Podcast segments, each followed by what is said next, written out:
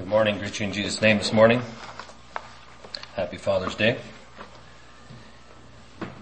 I'm going to give you an acrostic.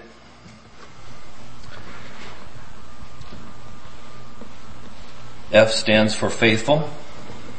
A good father. Good fathers are faithful. A stands for action. Good fathers are people of action. T stands for teacher. Good fathers are teachers. H stands for hope. Good fathers offer hope to their families. E stands for example. Good fathers are a positive example. R stands for reliable. Good fathers are reliable.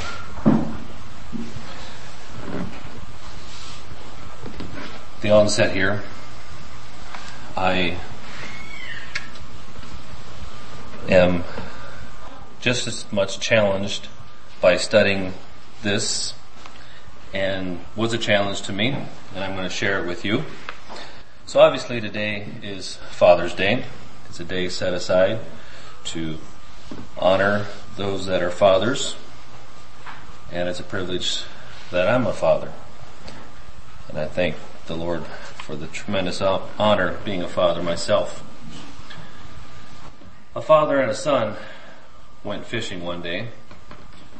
After a couple hours in the boat, the boy suddenly became very curious about the world around him. And he asked his father, how does this boat float? The father thought for a moment, then replied, I don't rightly know, son. The boy returned to his contemplating, contemplation, Turning back to his father, how does a fish breathe underwater? Once again the father replied, I don't rightly know, son. Little boy, a little later the little boy asked his father, why is the sky blue? Again the father replied, I don't rightly know, son. Worried he was going to annoy his father, he says, Dad, do you mind my asking you all these questions? Of course not, son. If you don't ask questions, you'll never learn anything. Sometimes children just enjoy being with you and will come up with some of the bizarre questions. And those that are fathers understand very well what I'm talking about. Because I once was a boy and I know I ask bizarre questions. And they need answers.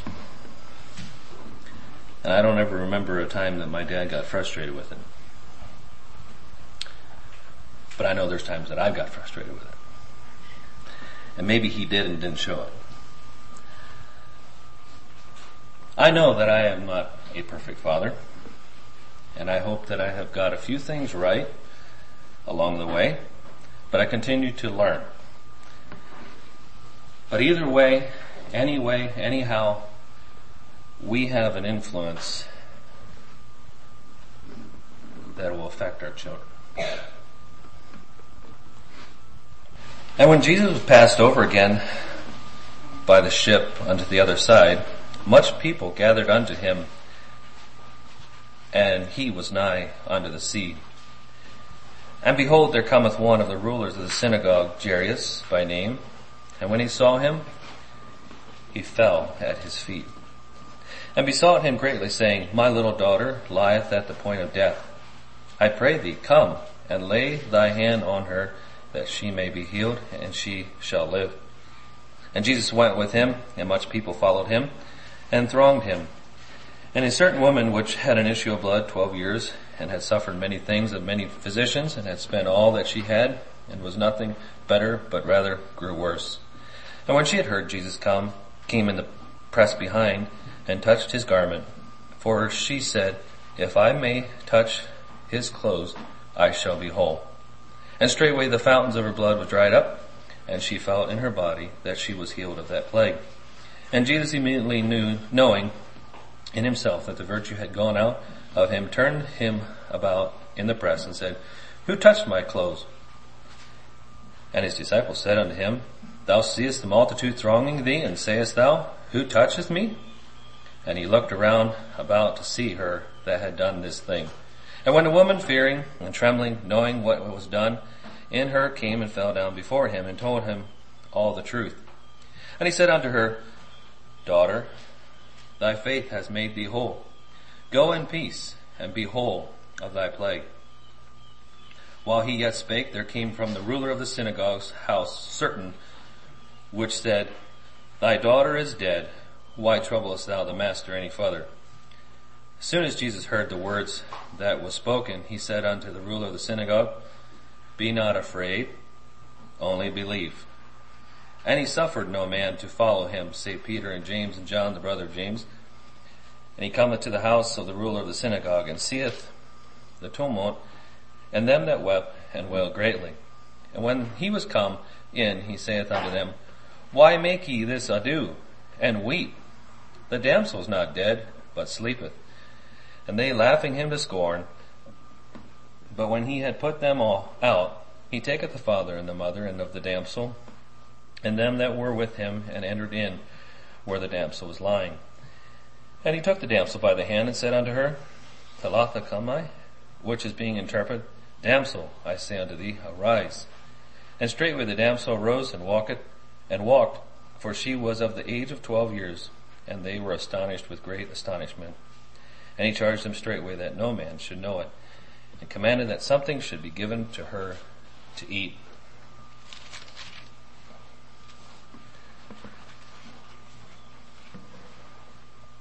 Here is Jairus, a ruler of the synagogue. His job, his responsibility was that of overseeing the business of the synagogue. He would have probably had a major uh, part in every service. He was probably responsible for making sure that everything was in order and ready for time of the service. He probably would have been responsible for handling the Torah, maybe even calling on someone to read from it. This was his responsibility. He would have been probably responsible for the grounds, the building. Jairus by virtue of his position in the synagogue, was a very important man. A very important man in his community. He was a man of prominence, prestige, privilege, prosperity, and power in his community. I'm sure when Jairus spoke, people listened. Jairus walked into a room, I'm sure they stood in recognition most men in his position would align themselves with the Pharisees. It would have been a position that would have been looked up to. So we could say he was a man that had it all. He was, had reached the pinnacle of success in the society that he lived. But at this moment, at this time in his life, none of it mattered. He suddenly finds himself at a place where none of this matters. Sickness and death could care less about who this man is and what possessions or positions he holds. Life becomes very defining. he becomes very powerless. His religion is powerless. Jairus has everything a man could ever want. But yet, there's nothing in it. And what does he do? Verse 22.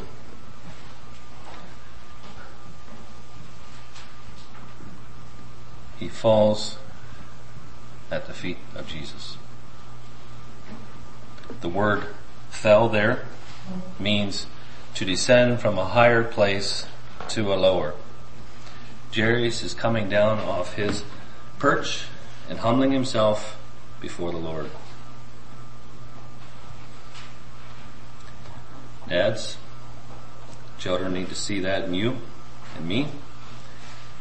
They need to see men that are not afraid to approach Jesus, not ashamed to kneel before the Lord in public. Home, they need to see men who are like Jairus that fall before Jesus. They're helpless. And they're hopeless without the help of the Lord.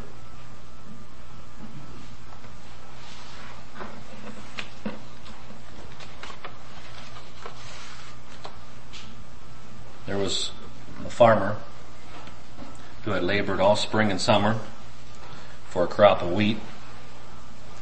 And as, as harvest time neared, he was sure that he was going to receive a bumper crop. And this crop was sorely needed to pay off the creditors and supply and secure the family for another year.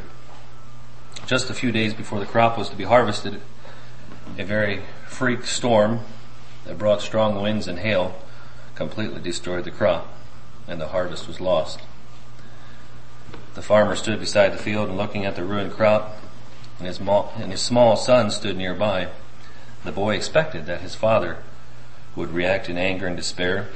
He expected his father to curse the weather and maybe even God. Instead, the father began to softly sing, Rock of Ages, cleft for me. Let me hide myself in thee. When that little boy reached adulthood, he said, that was the greatest sermon I ever heard. The influence of a man who realized that God was in control of everything. His father demonstrated a genuine faith that was real in good times and in bad. And his father spoke volumes to his son. Just yesterday,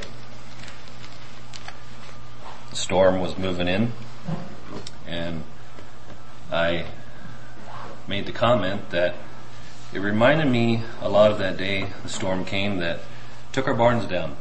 Just the, the way it felt, um, the way the storm developed, and the way it moved across the sky, it reminded me a lot. And I made a comment about it.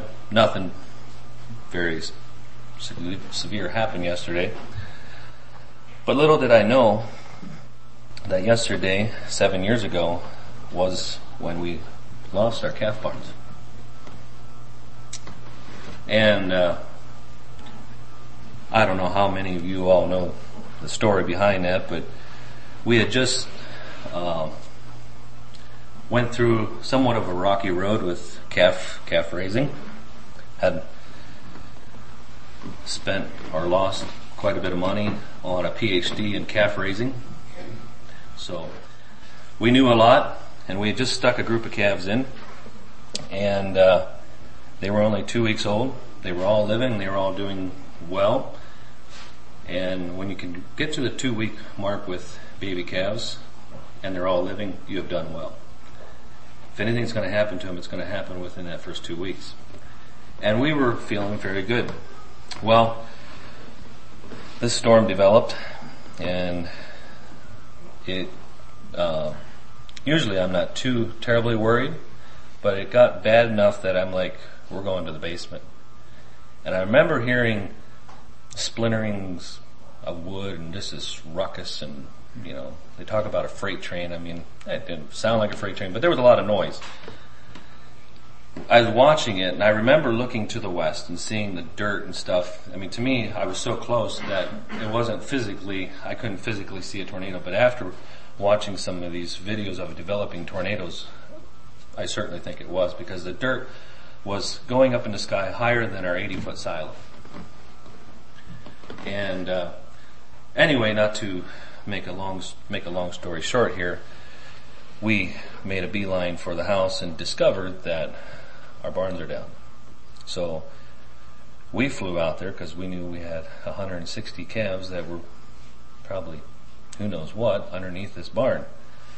And uh, we got out there and realized that the storm was not done yet because I think we got three or four more inches of rain.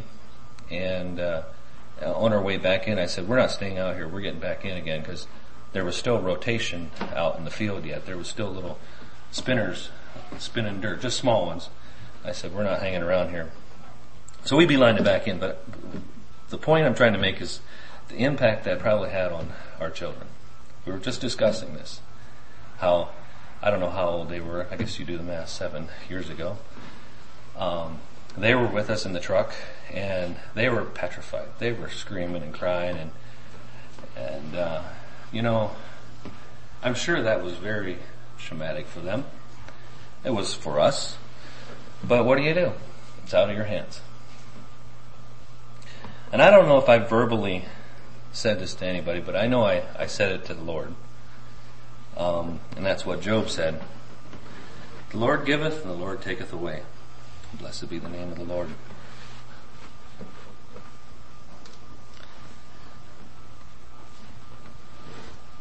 The other part of influence in verse 23 is how we appeal to Jesus.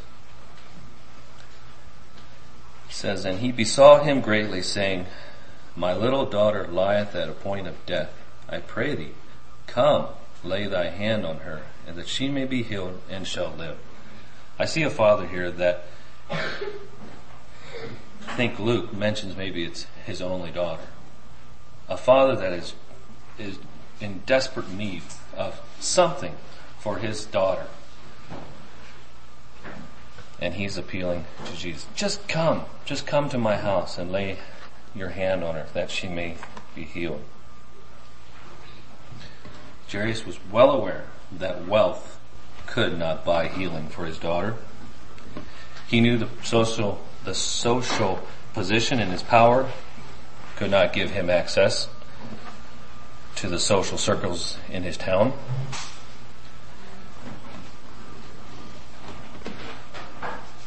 Probably for the first time in his life, Jairus realized that he was absolutely helpless at doing anything for his daughter that he loved.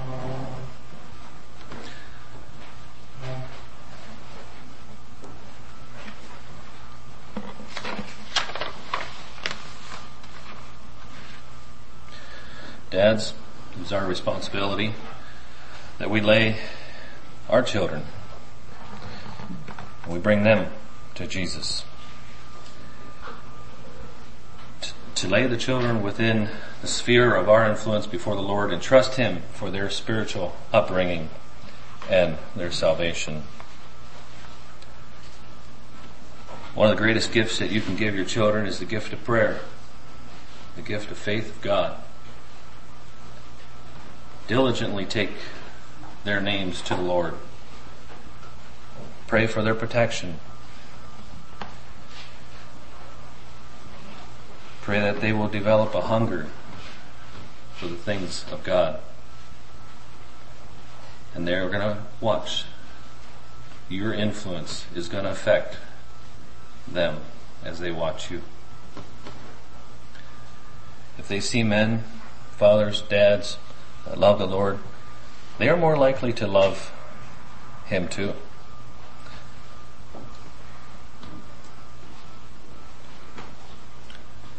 you will notice that Jairus did what he did in public. He didn't send a servant to call on Jesus. He didn't allow another to do what was his responsibility. He publicly humbled himself before the Lord and sought Jesus for the needs of his life. Do the children around us see you worship in church? Have they heard your testimony? Do they see you faithful placing, do they see you faithfully placing Jesus ahead of your business or other hobbies?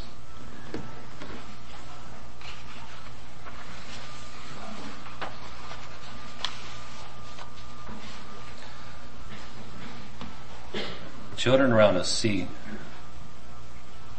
our devotion to the Lord lived out daily. They must see us trusting in Him, walking with Him, looking to Him for all things and in all, in all ways. Third part of influence that I, that I see in verse 23, 24, and 38, and that is how we associate with Jesus. When, G, when Jairus came to Jesus, he told the Lord of his great need. And immediately he invited Jesus to his house, to his home, in verse 38. And he cometh to his house, the ruler of the synagogue. Jairus had invited Jesus into his home.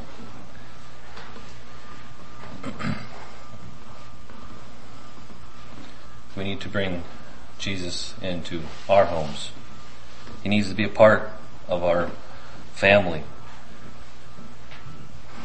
Going to church is one thing, but to bring Jesus home is quite another.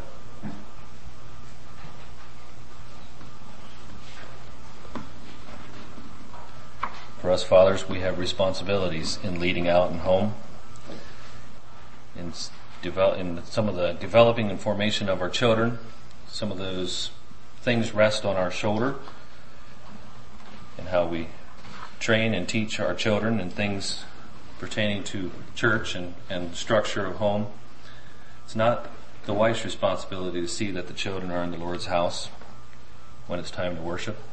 It's your responsibility. It's your responsibility to see that they're learning from the Bible. It's your responsibility to teach them how a man of God walks, talks, and lives. It's your responsibility to guard the home and to keep out things that would steal or stunt the souls of your children, such as internet, music, and you could put more to that list. It's your responsibility to, for what they see, hear, and learn, teach them to be discerning when it comes to language and context.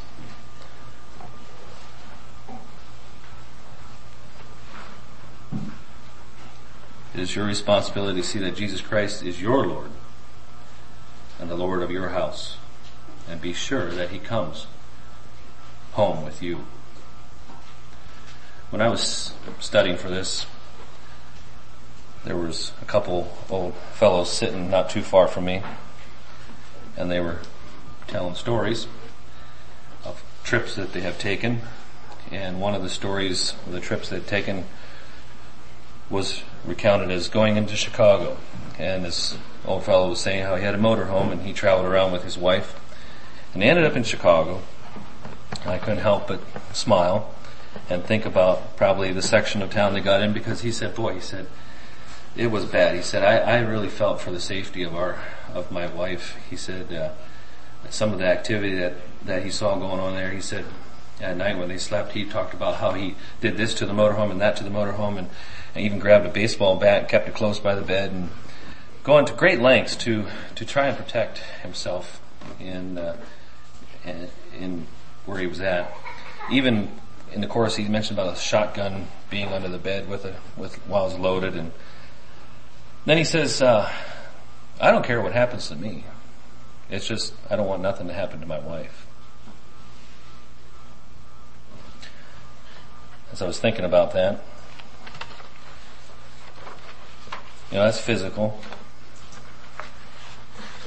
What great lengths of protection we can go to sometimes to protect ourselves physically. But what kind of, what kind of length uh, great lengths of protection do we go to for our spiritual family? Um, are we concerned? Do we care? I understand that there is the element of, of, I don't know, I like the illustration of letting the wind hit the wings and let them feel the pressure, but you can't just throw children out there and expect them to to uh, totally make it without godly influence. Also, I think there's an element that is different today that we are having uh, to pilot ourselves through that maybe previous generations have not had to deal with, and that is the world, and the source of the world is in our homes. Um, where before the internet, you know, you could shut your doors and you could have somewhat of a safe haven, somewhat of a protection. But now with the internet, we basically have the world in our hand. And it's a source of influence that can come right into our homes and be detrimental. It can be an asset, but we need to be very careful. Use lots of wisdom in deciphering and understanding. When Jesus, when Jairus brought Jesus home that day, everything changed. His daughter was raised from the dead and God was glorified.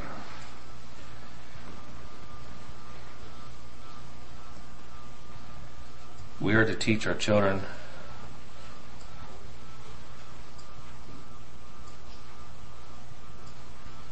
not sure what I mean by my thought here.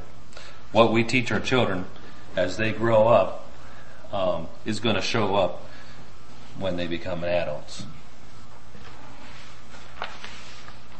What is a father's influence? He teaches kindness by being thoughtful and gracious, even at home. He teaches patience by keeping, by being gentle and understanding over and over. He teaches honesty by keeping his promise to his family even when it costs. He teaches courageous by living unafraid with faith in all circumstances. He teaches justice by being fair and dealing equally with everyone. He teaches obedience to God's word by precept and example as he reads and prays daily with his family. He teaches love for God and His church as he takes his family regularly to service and he steps, his steps are important because they are going to follow him. That is the Father's influence.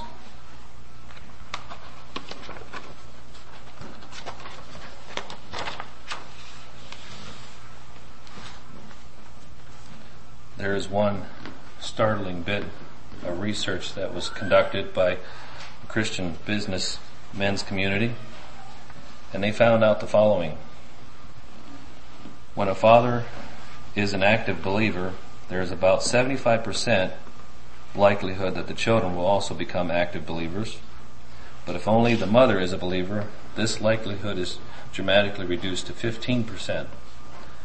So they found that a father's influence is very, very important in the lives of children.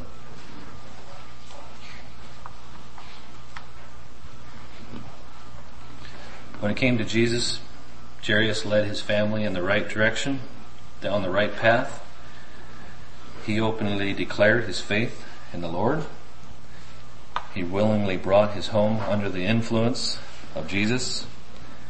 He calmly placed his child under the sovereign care of the Lord Jesus. Jairus got it right.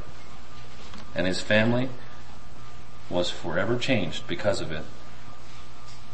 A daughter who would have died lived. A wife who would have known nothing but sorrow found joy. A home that would have been shrouded with darkness was given great light. All because this man, Jairus, cared enough to seek Jesus and share Jesus and submit to Jesus. Closing. Are we setting the right example for our family? For the children around you? Are you setting the example at home by building your home into a place where Jesus Christ is welcomed and honored and worshiped? Are you bringing your children up in the nurture and admonition of the Lord? There is no way to overemphasize the influence of a faithful man in the lives of children, spouses, and the church. Men, along with me, we will be that kind of man. God bless you abundantly. Let's kneel for prayer.